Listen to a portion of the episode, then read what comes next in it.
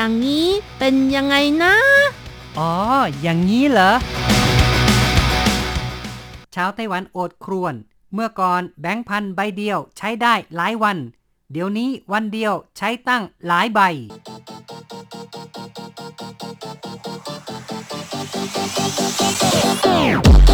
อย่างนี้คุณจะว่ายังไง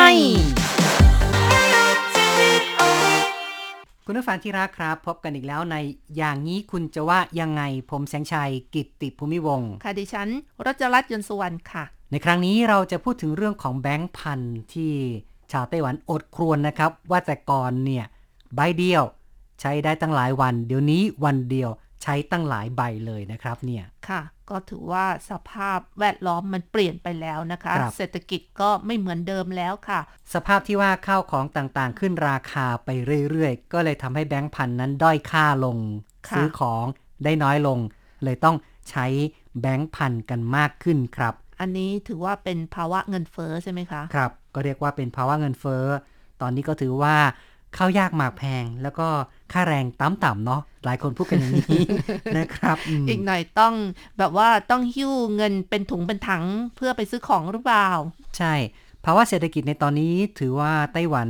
ถ้าจะดูโดยรวมมันก็ไม่ค่อยได้กระทบอะไรเท่าไหรแต่จริง ๆ ก็ยังมีบางส่วนที่โรงงานนั้น ต้องหยุดปิดกิจการชั่วคราว จากภาวะการระบาดของโรคโควิด -19 อย่างข่าวในช่วงที่เบาที่ผ่านมานั้น ก็ในเดือนกุมภาพันธ์เนี่ยมีการให้พนักงานหยุดงานโดยไม่จ่ายเงินเดือนตั้ง 14,000 คนทีเดียวอ๋อนะครับ อันนี้ก็นับว่าเป็นสิ่งที่สะท้อนให้เห็นว่าภาวะเศรษฐกิจก็ไม่ได้ดีอย่างที่คิดนะครับ แต่สินค้าต่างๆกลับขึ้นราคาไปเรื่อยๆ แม้ว่าจะมีการปรับเงินเดือนนะครับ ในปีนี้ก็มีการประกาศปรับเงินเดือนไปแล้ว แต่ดูเหมือนว่าเงินเดือนที่เพิ่มขึ้นนั้น ก็ยังไม่ทันกับราคาข้าวของต่างๆ ที่ขยับขึ้นไปด้วยครัค่ะบไม่เพียงแต่ข้าวของขึ้นราคานะคะ การใช้จ่ายอื่นๆ ก็ปรับเพิ่มขึ้นอย่างเงินที่จ่ายค่าประกันสุขภาพนี่ ก็จะมีการปรับเพิ่มขึ้นด้วยนะ ครับ ก็หมายถึงเรื่องของการประกันแรงงาน การประกันสุขภาพเนี่ยนะครับ อัตราค่าเบี้ยประกันนั้นก็จะปรับเพิ่มขึ้นทำให้ มีรายจ่ายมากขึ้นไปด้วยนะครับสำหรับประชาชนมนุษย์เงินเดือนทั้งหลายเหล่านี้ครับค่ะ เพราะฉะนั้นเราจะอยู่ยังไงให้มีความสุขแล้วก็มีความสมดุลระหว่างภาวะที่เงินมันไม่เยอะนะคะ แต่ว่าเราก็อยู่ได้ ใช่ก็คงต้องหาวิธีการล่ะนะครับ ก่อนที่เราจะพูดคุยในรายละเอียดเพิ่มขึ้นนั้น เราก็มาฟังเรื่องราวข่าวสังคมกันก่อน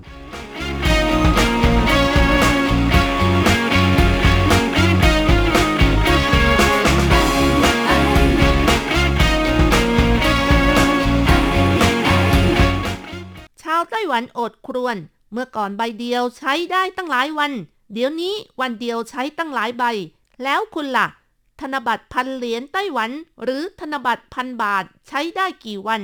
ราคาข้าวของแพงขึ้นเรื่อยๆ สินค้าเกือบทุกชนิดล้วนปรับราคาเพิ่มขึ้น ในไต้หวันไข่ไก่กำลังขาดแคลนและปรับราคา เนื้อเป็ดก็เช่นกัน เป็ดย่างราคาเฉียดพันแล้ว อีกหน่อยแบงค์พันใบเดียว คงซื้อเป็ดย่างไม่ได้ เป็ดย่างหั่นเป็นแผ่นบาง เรียงไว้ในจาน เตรียมเสิร์ฟให้ลูกค้า เห็นแล้วน่ารับประทานยิ่งนัก แต่ตอนนี้ราคาเนื้อเป็ดแพงขึ้น ร้านค้าแห่งหนึ่งในกรุงไทเป โพสต์บน FB ขอโทษลูกค้าจำเป็นต้องปรับราคาขาย เพราะต้นทุนเพิ่มขึ้น พนักงานดึงเป็ดขึ้นมาจากเตาอบ หนังกรอบ เนื้อนุ่มรสชาติดี นี่คือร้านเป็ดย่างแห่งหนึ่งที่เมืองจังหว้า ราคาปรับจากตัวละ 800 เป็น 900 เหรียญไต้หวัน คุณเหยาผู้ขายเป็ดย่างบอกว่า ปลายปีที่แล้วต้นทุนปรับเพิ่ม 25%ปีนี้ผู้ค้าเนื้อเป็ดบอกว่าจะปรับราคาเพิ่มขึ้นอีก ส่วนพ่อค้าขายบะหมี่เป็ดไล่อูหลงบอกว่า ได้มีการปรับราคาขายเพิ่ม 10%ราคาเป็ดในหลายเมืองปรับเพิ่มขึ้นเช่นกัน ร้านขายเป็ดหมักเมืองอีหลันก็ได้รับผลกระทบ เท่าแก่แซ่เฉินบอกว่า ราคาปรับเพิ่มประมาณ 10% อูเสียงปิน นายกสมาคมส่งเสริมการผลิตสัตว์ปีกบอกว่า เป็ดเริ่มมีปริมาณน้อย ตั้งแต่เดือนกันยายน ปีที่แล้วอากาศหนาว แม่เป็ดออกไข่น้อย และเป็ดเติบโตช้าอากาศหนาวกระทบต่อปริมาณการผลิต ปัจจุบันผู้คนซื้อทางอินเทอร์เน็ตเพิ่มขึ้น จึงมีการแช่เย็นแช่แข็ง เพื่อตอบสนองความต้องการทำให้เนื้อเป็ดสดน้อยลง ราคาจึงสูงเป็นประวัติการณ์ คาดว่าฤดูร้อนจึงจะเริ่มดีขึ้น ไต้หวันกำลังขาดแคลนไข่ไก่ แต่ตอนนี้ยังขาดแคลนเนื้อเป็ดอีกด้วย รจรัตน์ยนสุวรรณ RTI ไต้หวัน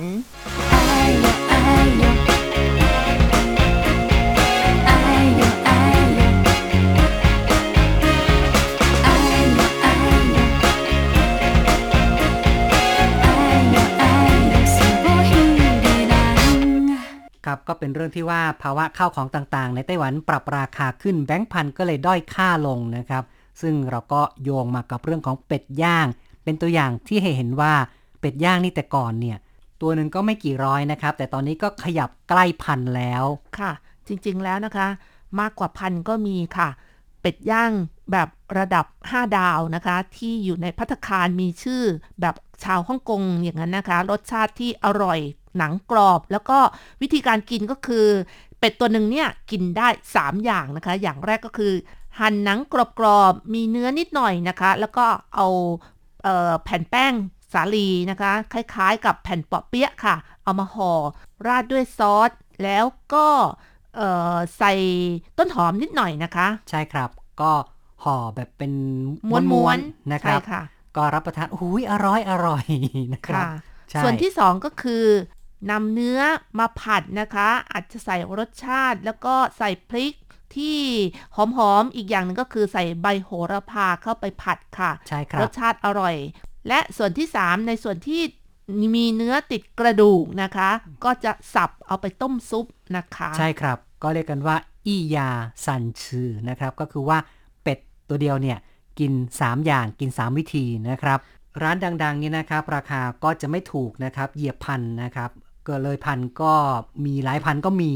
นะครับ เพราะฉะนั้นเนี่ยจริง ๆ ถ้าจะว่าไปแล้วแบงค์พันซื้อเป็ดย่างบางร้านก็ไม่ได้จริง ๆ นะครับ ต้องใช้หลายใบจริง ๆ แหละ จึงจะสามารถซื้อได้ นี่ก็เป็นสภาพที่เกิดขึ้นแล้วจริง ๆ พูดถึงเรื่องของเป็ดนี่ก็ถือว่าชาวจีนเนี่ยจะชอบรับประทานกันมาก แล้วก็ในไต้หวันนี่ก็เหมือนกันนะครับ ก็จะมีฟาร์มเลี้ยงเป็ด โดยเฉพาะอย่างยิ่งก็จะอยู่ทางภาคกลางภาคตะวันออก นะครับ แล้วก็ภาคใต้ก็มีใช่ครับะจริง ๆ สถานที่เลี้ยงเป็ดนี่ค่อนข้างเหม็นนะคะ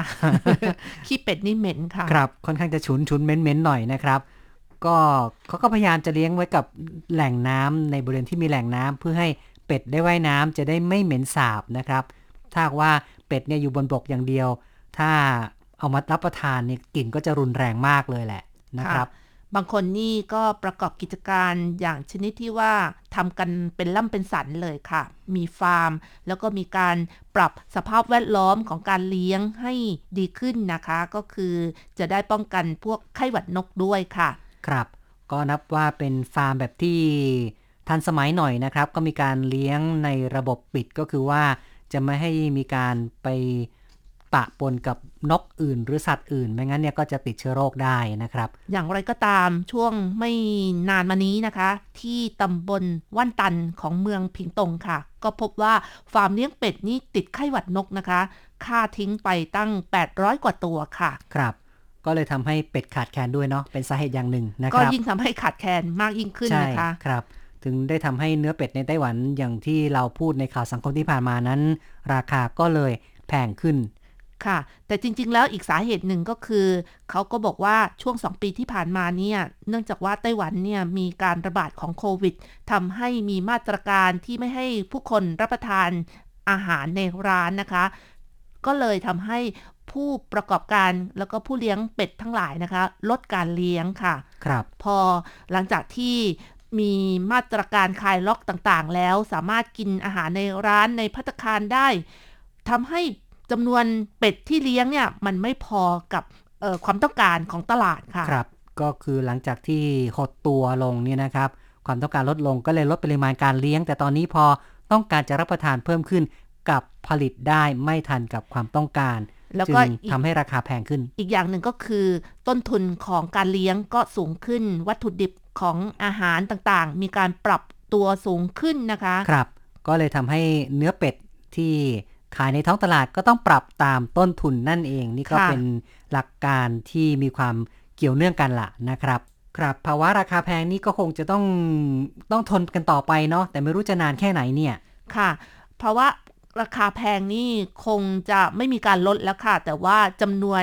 เนื้อเป็ดต่างๆ ที่จะเข้าสู่ท้องตลาดอาจจะต้องรอถึงช่วงเทศกาลไหว้พระจันทร์นะคะ ถึงจะเข้าสู่ภาวะเสถียรค่ะ อ๋อนะครับ ราคาคงจะไม่กลับลดลงนะครับ แต่ว่าแน่นอนนะคะปริมาณที่จะเริ่มป้อนเข้าตลาดมากขึ้นนั้น ก็คงต้องรอถึงเทศกาลไหว้พระจันทร์ไปแล้วค่ะนะครับอาจจะปรับลดลงนิดหน่อย แต่ว่าคงจะไม่เหมือนเดิมแต่ก่อนแล้วนะคะใช่ใช่การเลี้ยงเป็ดนี่เขาบอกว่าจากฟักไข่จนถึงลูกเป็ดนะคะ ต้องใช้เวลา 1 เดือน แล้วก็จากลูกเป็ดเนี่ยเลี้ยงจนสามารถขายเนื้อได้ต้องใช้เวลาประมาณ 2 เดือนครึ่งถึง 3 เดือนค่ะ ครับ แล้วก็ตอนนี้ภาวะการขาดแคลนเป็ดเนี่ยเขาบอกว่าประมาณวันหนึ่งเนี่ยหนึ่งแสนตัวเนี่ยอือหือเนาะแสดงว่าคนไต้หวันนี่ชอบมากชอบเลยมากนะคะ ใช่นะครับ ก็ต้องบอกว่าเป็ดนี่กับชาวจีนเนี่ยนะครับ ก็เป็นของที่มักจะอยู่ด้วยกันแหละ คือมีชาวจีนก็จะมีการรับประทานเป็ดแหละนะครับ อืมเอาละครับ หลังจากที่เราพูดเรื่องราวเกี่ยวกับเป็ดๆไปแล้วเนาะเราก็มาฟังความเห็นเพื่อนๆดีกว่าว่า มองในเรื่องของแบงค์พันหนึ่งใบ แต่ก่อนใช้ได้หลายวันเดี๋ยวนี้วันเดียวใช้ตั้งหลายใบเนี่ยนะครับ จะรู้สึกกันอย่างไร วันนี้เราไปคุยกับชาวไต้หวันนะครับ ซึ่งเขาก็คือมิสเตอร์ไล่คุณไล่นะครับ มีเอ่อภรรยาเป็นชาวไทยนะครับ ก็เลยสัมภาษณ์เป็นภาษาจีนนะครับ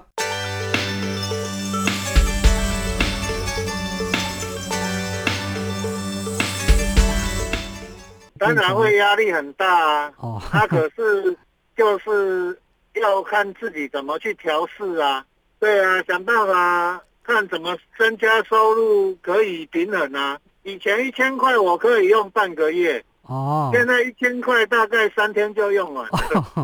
真的会有差别哈、因为我遇到蛮多我们泰国朋友在台湾工作，最主要他们喜欢下班后喝酒。嗯，喝酒完又骑着电动自行车出去，然后被抓。啊，我太太好好几次都被警察聘请她去当翻译，哦，我也跟着去。嗯我是认为说，应该要给他们有一个观念，就是说，喝完酒，除非出去散步，不然都不要骑交通工具。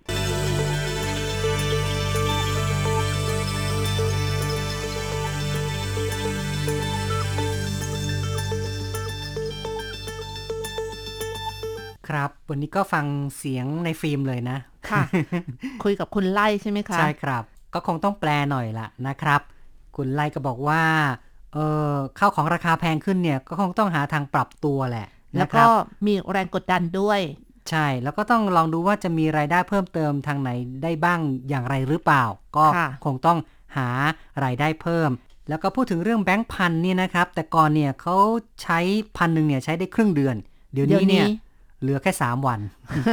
นะครับแหมสามวันก็ยังดีนะคะ บางคนนี่วันหนึ่งก็ไม่พอค่ะ ใช่นะครับ แล้วคุณไล่ก็ได้พูดปิดท้ายว่าอืมต่อกรณีเกี่ยวกับความรู้สึกเกี่ยวกับเพื่อนๆ ชาวไทยมาทำงานในไต้หวันนี่นะครับ คุณไล่ก็เคยเจอว่าคนไทยก็ชอบดื่มสุราเหมือนกันนะใช่นะครับค่ะดื่มแล้วก็ขับเอ่อรถจักรยานไฟฟ้าไฟฟ้าค่ะนะครับ แล้วก็เคยถูกตำรวจจับนี่นะครับตำรวจจับก็ ต้องหาล่ามมาช่วยแปลภรรยาคุณไล่ที่เป็นคนไทยเนี่ยก็ไปช่วยแปลคุณไล่ก็ไปด้วย แล้วก็เออเลยฝากว่าเมื่อมีการดื่มสุราแล้วก็อย่าขี่ยานพาหนะต่างๆนะครับค่ะใช้วิธีการเดินเอาดีกว่านะครับไม่ว่าจะเป็นจักรยานก็ไม่ควรขี่นะคะ ใช่ หรือไม่งั้นว่ามอเตอร์ไซค์ครับมอเตอร์ไซค์ไฟฟ้าต่างๆ ก็ถือว่าไม่ควรขี่ค่ะผิดเพกฎราะหว่ามายเอ่อ ดื่มสุราเข้าไปแล้วทำให้สติสตังค์นี้มันไม่ค่อยจะอยู่นะคะครับเสียสตังค์ด้วยค่ะครับสติไม่อยู่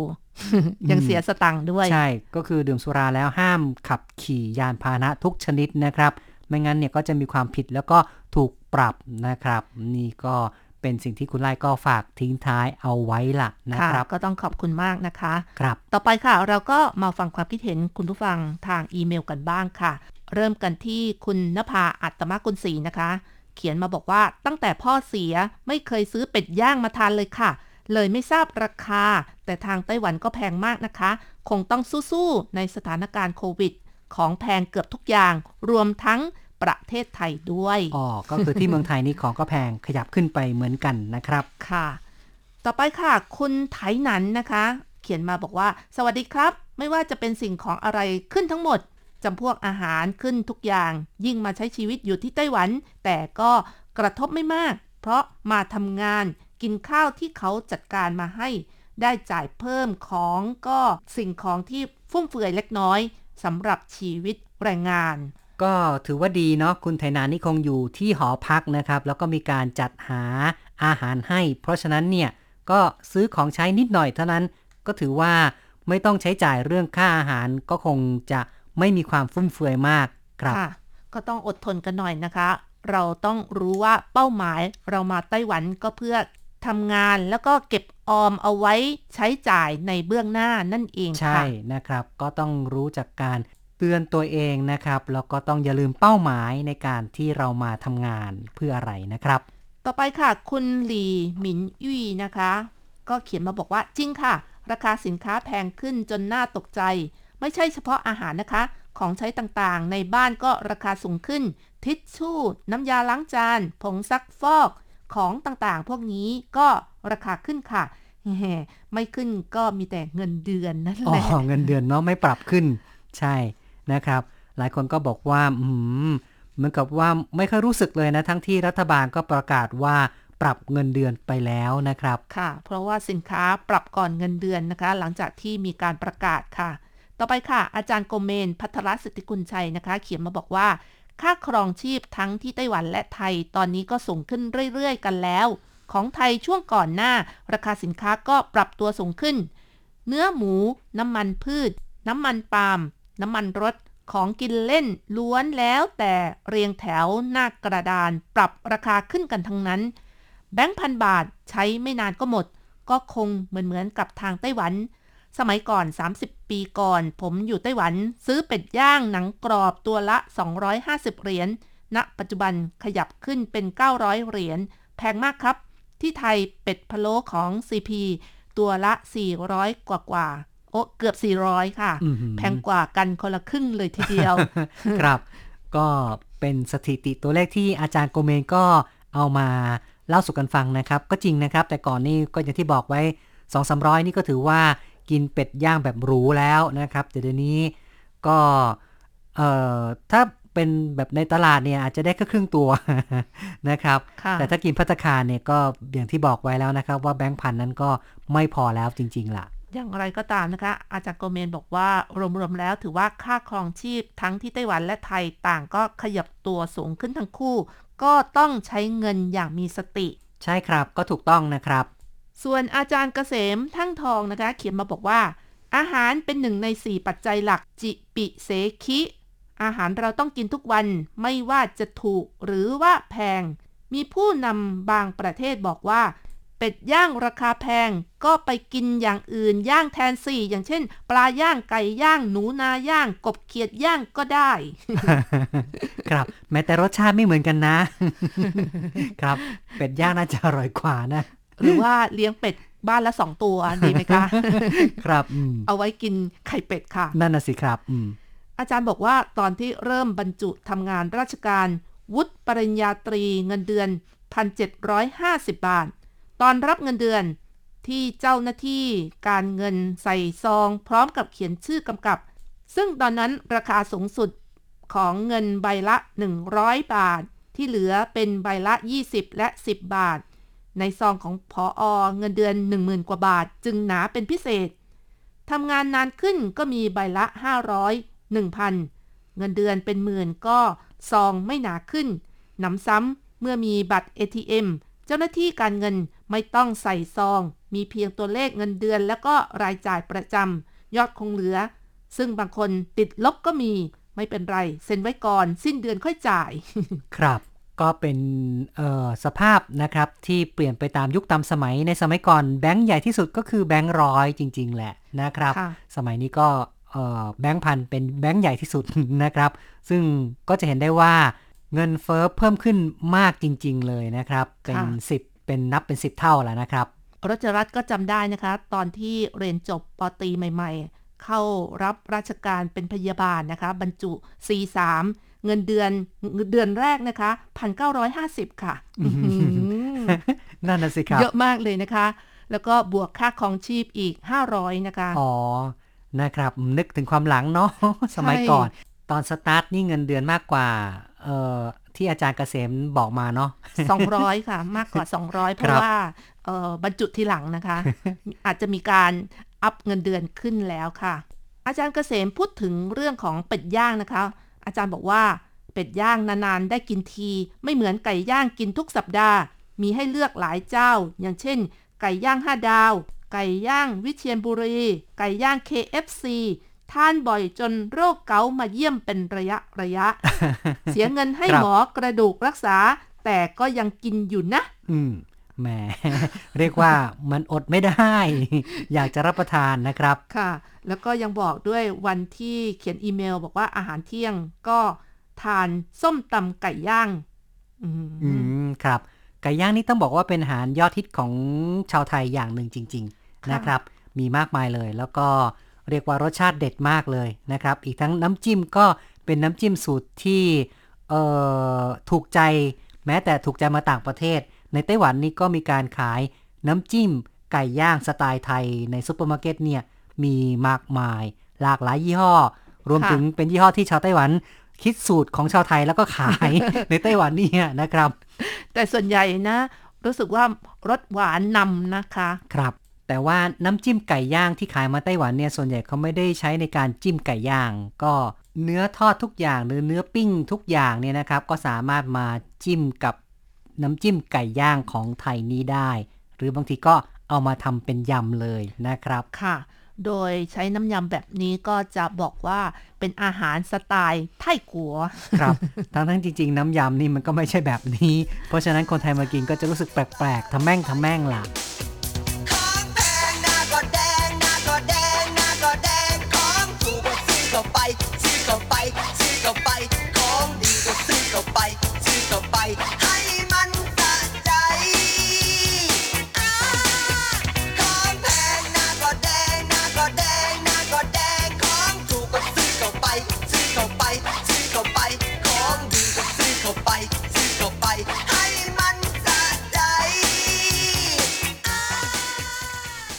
ของแพงหน้าก็แดงคงจะซื้อไม่ลงนะครับ แต่ถ้าของถูกก็ซื้อเข้าไปนะครับอืมต่อไปค่ะ เราก็มาฟังความคิดเห็นคุณผู้ฟังทาง FB กันบ้างค่ะ เขียนกันมาอย่างล้นหลามเลยนะคะ แสดงความคิดเห็นมามากมาย หลายคนส่วนใหญ่ก็สรุปว่าอมของแพงขึ้นจริง ๆ แต่ว่ามาอยู่ไต้หวันนี้ก็ยังถือว่ายังรับได้นะคะ เมื่อเปรียบเทียบกับเมืองไทย เมืองไทยของแพงแล้วค่าแรงนี่ถูกด้วยค่ะ ใช่ครับ ก็ยังถือว่าในไต้หวันนี่ยังรับได้นะครับ ในระดับที่ว่าเงินเดือนก็ยังได้มากกว่าในเมืองไทยครับค่ะอย่างคุณกี้แจ้คอนนะคะ เขียนมาบอกว่าเมื่อ 10 ปีก่อน ไต้หวันค่าแรง 17,800 ไทยค่าแรง 9,000 ตอนนี้ไต้หวันค่าแรง 25,250 ไทยค่าแรง 9,750อืม เนาะขยับมานิดเดียวเองเนาะขยับมา 750 ค่ะโอ้โหแล้วครับก็บอกว่าของแพงก็ขออยู่ไต้หวันนี่แหละครับโอ้ยังสู้ได้ยังอยู่ได้นะครับ ต่อไปค่ะ คุณแหม่มน้อยนะคะ เขียนมาบอกว่า ใช้วิธีประหยัดเอาค่ะ ซื้อของใช้ครีมหรือว่าเสื้อผ้า เวลาลดราคา มีงบให้ตัวเองใช้จ่ายไม่เกินตัวเขียนค่าใช้จ่ายที่ต้องจ่ายไว้ว่า จะใช้ซื้ออะไรจ่ายอะไร ถ้าเอาเงินไปใช้นอกเหนือนั้น ของที่อยากซื้อก็ต้องอดเอา ก็คืออดไว้ก่อน เงินเดือนออกส่งบ้านให้เยอะ เหลือติดตัวไว้แค่พอใช้ การกินอยู่กับเจ้านายประหยัดไปอีก แต่ถ้าอยากกินของไทยก็ซื้อมาทำกินเอง นานๆก็จะไปกินร้านอาหารไทยแบ่งเงินใช้เป็นหมวดหมู่นะคะ โอ้โห ดีมากเลยนะครับ เขียนมาวางแผนอย่างดีเลยค่ะเลดละออเลยนะครับใช่ก็ค่ะเรียกว่าเป็นเทคนิค ที่จะทำให้เราสามารถมีเงินเหลือเก็บกันได้ครับ ซึ่งหมวดหมู่ที่คุณแหม่มน้อยแยกมานะคะ อันที่หนึ่งก็คือส่งบ้านค่าใช้จ่ายให้พ่อใช้หนี้ แล้วก็ส่วนที่สองคือ แบ่งเก็บบ้างก็คือเก็บไว้ เก็บออมเอาไว้นั่นเองนะครัคะบอืมแล้วก็ส่วนที่3แบ่งไว้ทำบุญตามโอกาส โอ้โห เนาะเป็นคนฉลาดนะแหมเนี่ย เข้าหลักของพุทธศาสนาเลยนะครับ ใช่ก็ค่ะหลักการใช้เงินที่เอ่อ มีการสอนกันตามตามที่พระอาจารย์ต่างๆเนี่ยเทศก็คงจะมีเหมือนกันนะครับ ก็คือว่าเป็นหลักที่แบ่งเงินเป็น 4 หมวดหมู่นะมีครับอะไรบ้างคะเอ่อทิ้งลงเหวใช่ไหมนะครับ แล้วก็ใช้หนี้เก่าเออให้เขากู้ แล้วก็ถมถมเอาไว้นะครับ ก็เออก็ขยายความก็คือว่าทิ้งลงเหวนี่เหมือนกับว่าเรากินใช้ไปทุกวันทุกวันนะครับ ก็หมดไปนะครับค่ะแล้วก็ใช้หนี้เก่าก็คือว่า เป็นการตอบแทนพ่อแม่บุปการี ผู้มีพระคุณนี่นะครับ ก็ต้องเป็นการใช้หนี้ตอบแทนไป แล้วก็ให้เขากู้นี่ก็คือการเลี้ยงลูกนะครับอ๋อนะครับ ก็จะออได้กเงินไปก่อนนะคะออกเงินไปก่อนให้เขากู้ก่อนเดี๋ยวดูวันหลังเขาจะได้เลี้ยงเรากลับมา แต่อาจจะขาดทุนก็ได้นะไม่รู้เหมือนกันอันนี้ต้องเสี่ยงเอาติดลบก็มีนะคะ นั่นน่ะสิครับ ส่วนฝังเอาไว้เนี่ยนะครับ ก็เป็นการทำบุญนะครับ ในพระพุทธศาสนานะครับ ก็ถือว่า เป็นการสร้างเอาไว้สำหรับพบหน้าต่อไปนะครับ ถมเอาไว้ก่อนแล้วเดี๋ยวคราวหน้าก็มาขุดมาใช้นะครับอืมของคุณแหม่มน้อยนี่ยังขาดข้อที่ 4 นะคะ ก็คือเก็บไว้ใช้ส่วนตัว แล้วก็เผื่อไม่สบายไปหาหมอ ครับอืมซึ่งคุณแหม่มน้อยบอกว่าทำแบบนี้ละค่ะ พอใช้แน่นอน ไม่มีรายได้เสริมอะไร เงินเดือนล้วนๆ ใช้วิธีกดเงินติดตัวน้อยที่สุด ไม่พกเงินเยอะ จะซื้ออะไรเดินดู เดินคิดก่อนจำเป็นต้องซื้อไหม บางครั้งแค่ดู แต่ก็ไม่ซื้อค่ะ ครับโอ้ก็ดีนะครับเก่งก็เป็นจริงนะคะหลักการในการที่จะดำรงชีพเพื่อให้มีเงินเหลือนะครับค่ะ ซึ่งหลักการดำรงชีพเมื่อกี้เราก็ฟังแบบพุทธศาสนาไปแล้วนะคะครับเรามาฟังเศรษฐี ฮ่องกงลีกาชิงดูว่าเขาบริหารเงินอย่างไรนะครัคะบลีกาซิง หรือว่าลีจาชิงนะครับก็เป็นเศรษฐีชื่อดังของฮ่องกงล่ะนะครับค่ะ อันที่หนึ่งนะคะเขาบอกว่าเอาไว้ใช้จ่าย ก็คือจ่ายเองนั่นแหละประมาณ 30%อันที่สองก็คือสร้างเพื่อนใหม่ ครับ ก็สร้างเครือข่ายธุรกิจนะครับ ใช่ค่ะ 20%นะคะในส่วนนี้แล้วก็อันที่ 3 ก็คือ เรียนรู้ศึกษา ก็คือเอาไว้ศึกษาเพิ่มเติม พัฒนาตัวเองนะครับ ก็คือต้องศึกษาหาความรู้เพิ่มนะครับ ซื้อหนังสือเข้าคอร์สอบรมอะไรบ้างอะไรทำนองนี้นะครับครองสัดส่วน 15%ค่ะ อันทีสี่4 ก็คือท่องเที่ยวอ๋อก็พักผ่อนบ้างนะครับใช่พัผ่อนหย่อนค่ะใจบ้าง ถึงกับว่าไม่ต้องถึงกับว่า อืม ไม่กล้าใช้จ่ายเลยทำนองนั้นนะครับ อันนี้ครองสัดส่วนประมาณ 10%ค่ะครับแล้วก็อีกส่วนหนึ่งก็คือ เก็บออมและลงทุนอันนี้ 25%นะคะ ครับ ก็ถือว่าเศรษฐีก็มองแบบเศรษฐีนะครับ ก็คือต้องมีการคบสร้างเครือข่ายเพื่อนคบเพื่อนสร้างเครือข่ายนะครับ แล้วก็มีการลงทุนลงทุนทำนองนั้นแล้วก็ต้องศึกษาใช่ครับ เพื่อต่อยอดนั่นเองนะคะครับ อันนี้ก็อาจจะเป็นข้อคิดนะครับสำหรับคนที่อยากจะร่ำรวยบ้าง ก็ลองดูหลักการของเศรษฐีบ้างกันละกันครับค่ะ ต่อไปค่ะ เรามาฟังความคิดเห็นคุณฟังท่านอื่นนะคะ คุณพิสมัยน้องเก๋สาวบ้านหม้อบอกว่า ของทุกอย่างปรับแพงขึ้นตามเงินเดือน เราเราที่ทำงานอยู่ในไต้หวันก็ถือว่าโชคดีนะคะ เงินเดือนถือว่าโอเคค่ะ ก็คือคุณพิสมัยนี้ได้รับเงินเดือนก็บอกว่าโอเค ของแพงขึ้นก็ต้องปรับการใช้จ่ายให้น้อยลงนั่นเองครับ ของหาจุดสมดุลเนาะใช่ค่ะของครับหลาย ๆ อย่างที่ไม่จำเป็นก็ไม่ซื้อไม่ฟุ่มเฟือย ประหยัดได้ก็ประหยัดรัดเข็มขัดได้ให้แน่น ๆ ก็ดี เก็บไว้ใช้ในยามที่จำเป็น ครับ เป็นข้อคิดเตือนใจมาจากคุณพิสมัยน้องเก๋เอาละครับ ในวันนี้เราก็พูดคุยกันพอสมควรนะครับ เวลาใกล้จะหมดลงก็ต้องขอกล่าวคำอำลาณ ที่นี้เลยนะครับ ผมแสงชัยกิติภูมิวงศ์ดิฉันรัชรัตน์ยนต์สุวรรณก็ต้องอำลาไปก่อนนะคะ ขอให้คุณผู้ฟังทุกท่าน มีสุขภาพแข็งแรง มีความสุขนะคะ สวัสดีค่ะ ครับ สวัสดีครับใส่จะ